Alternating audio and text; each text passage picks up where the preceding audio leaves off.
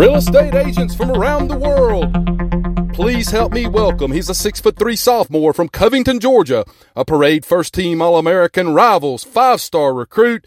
Please put your hands together and welcome the flood insurance guru, the incomparable Mr. Chris Green. Welcome, welcome, welcome back to the Flood Insurance Guru podcast. My name is Chris Green, president and owner of the Flood Insurance Guru, and your host of this podcast. Today we're going to be talking about climate change and how it's used when it comes to the National Flood Insurance Program, flood maps, private flood insurance. Should it be used more? You know, we're going to discuss those things today. But before we get started, remember, if you've got questions about flood education, flood zone changes, or just flood insurance, make sure to visit our website, floodinsuranceguru.com. So let's talk about this whole climate change thing today. You know, whether you are an Al Gore fan and you're a big believer in global warming and you think that it's going to be 300 degrees on the earth in 10 years, cool. If not, you might want to still listen to this podcast. We're not going to talk about global warming. We're just talking about climate change in general and how a lot of these areas that normally would have a traditional weather pattern are having some different patterns. But what we want to talk about today, more importantly, is how comes into play with the National Flood Insurance Program, flood maps, uh, private flood insurance. You know, just yesterday on AL.com, the headline on the front page was Flooding Today, Snow Flurries Tonight. So, as you see, especially if you live in the South, you know that it might be 30 degrees one day and 70 degrees the other. That's probably why half the South always stays sick.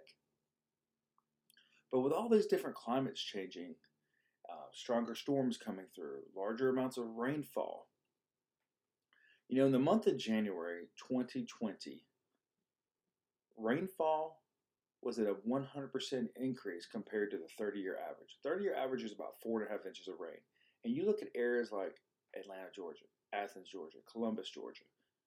You know, their average rainfall for the month of January in those places is seven inches to eight inches, nine inches in some places.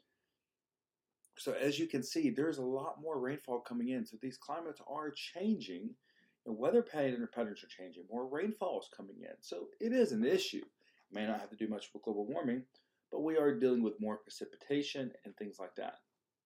So let's get to the point today.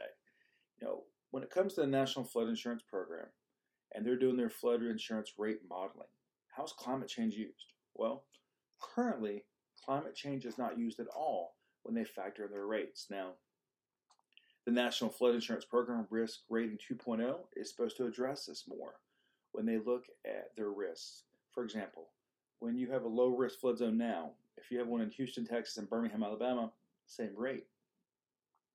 However, with 2.0, if there's different factors there, like large amounts of rainfall that happen in a large, short amount of time, and they start to see patterns with this, they can factor these things in. Areas that receive a lot more rainfall along the coast may also have a different rating system because of this. If you're located closer to a stream, closer to a creek, you might be looking at a higher rate even if you're in a low risk flood zone. So, this is how the National Flood Insurance Program addresses it right now. So, what about flood maps? Remember, flood maps are broken down into low risk, moderate risk, high risk. And so, climate change is not factored into those at all. Um, that's also probably one of the reasons why so many areas right now are flooding that are in low risk. Is you have a lot of flash flooding that occurs. Because remember, 30% of flooding does occur in these areas. So that's kind of how it would work with flood maps. So what about private flood insurance? Well, when it comes to private flood insurance, the risk modelings are different. You know, for many years, private flood insurance companies were very hesitant about coming into the flood market because they couldn't appropriately address the risk. And one of the reasons was the way flood maps are set up, the way flood zones are set up. You know, what might be low risk should really be high risk, like areas of Houston, Texas have shown us, uh, Florence, Alabama, Huntsville, Alabama. But as these companies have come in, they've kind of set up their own risk rating models. Even though they do list the flood zone, that's honestly usually more from a mortgage company requirement. They're using all these different factors on the back end. And one of those factors they use is historical data climate change, even possibly. To give you an example of this, East Alabama had some severe flooding in 2019.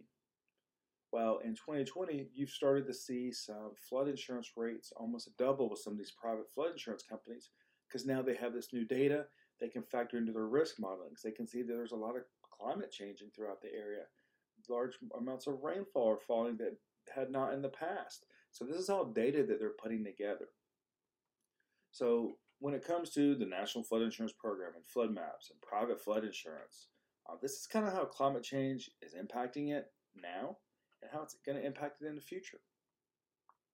So if you've got questions about climate change impacting your flood insurance rates, flood education, flood zone changes, flood insurance, then make sure to visit our website, floodinsuranceguru.com. Thank you for listening to today's episode on climate change, the impact it has on the National Flood Insurance Program, flood maps, and private flood insurance. My name is Chris Green, president and owner of the Flood Insurance Guru, and we just want to simply say thank you for tuning in.